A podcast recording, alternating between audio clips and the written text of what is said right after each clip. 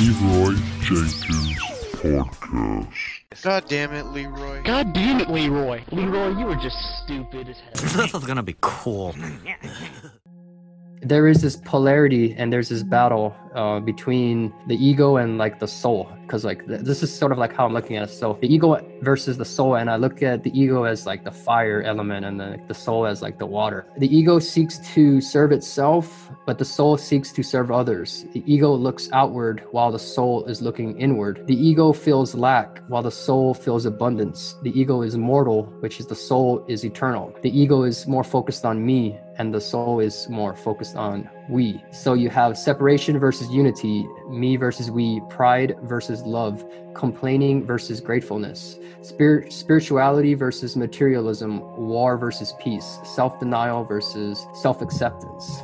Um, that's sort of like the the, the, the paradigms of, of belief systems with like how the ego sees and like how your higher self sort of sees things they build a lot of mental awareness um, onto like guys in Silicon Valley and guys who are like a type of players where they're willing to sacrifice like family over careers because they really feel like the their accomplishments and everything is is what defines them. And then when because i do believe that like once your beliefs are like they're sort of temporarily and um, there's a concept called brain and lane and it means that like your beliefs are only meant to serve you um, as a vehicle to get to your destination. And then once you get to the destination you drop that paradigm or you drop that belief and then you adopt new paradigms. For example when you're young um, you could say like you know oh i just i just want to work work work and you know i'll worry about um, hanging out with friends and family later. So that belief could serve you at within the you know the the first 10 20 years but when you're on your deathbed and when you're 70 years old and your family is um, tearing up and surrounding you in the hospital you're not thinking about oh i wish i could have bought another another um, you know lamborghini or anything like that. I think you're going to be more focused on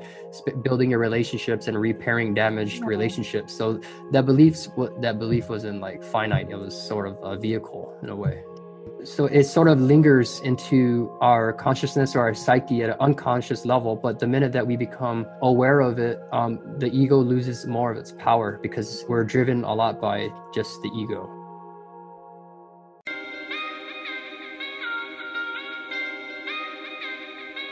I share. Watch this. Lefty did it. Low key, I can't help it. Too much love, no selfish. Embracing imperfections, that is why I'm so damn perfect. And my heart is filled with gold, that's why I'm shining.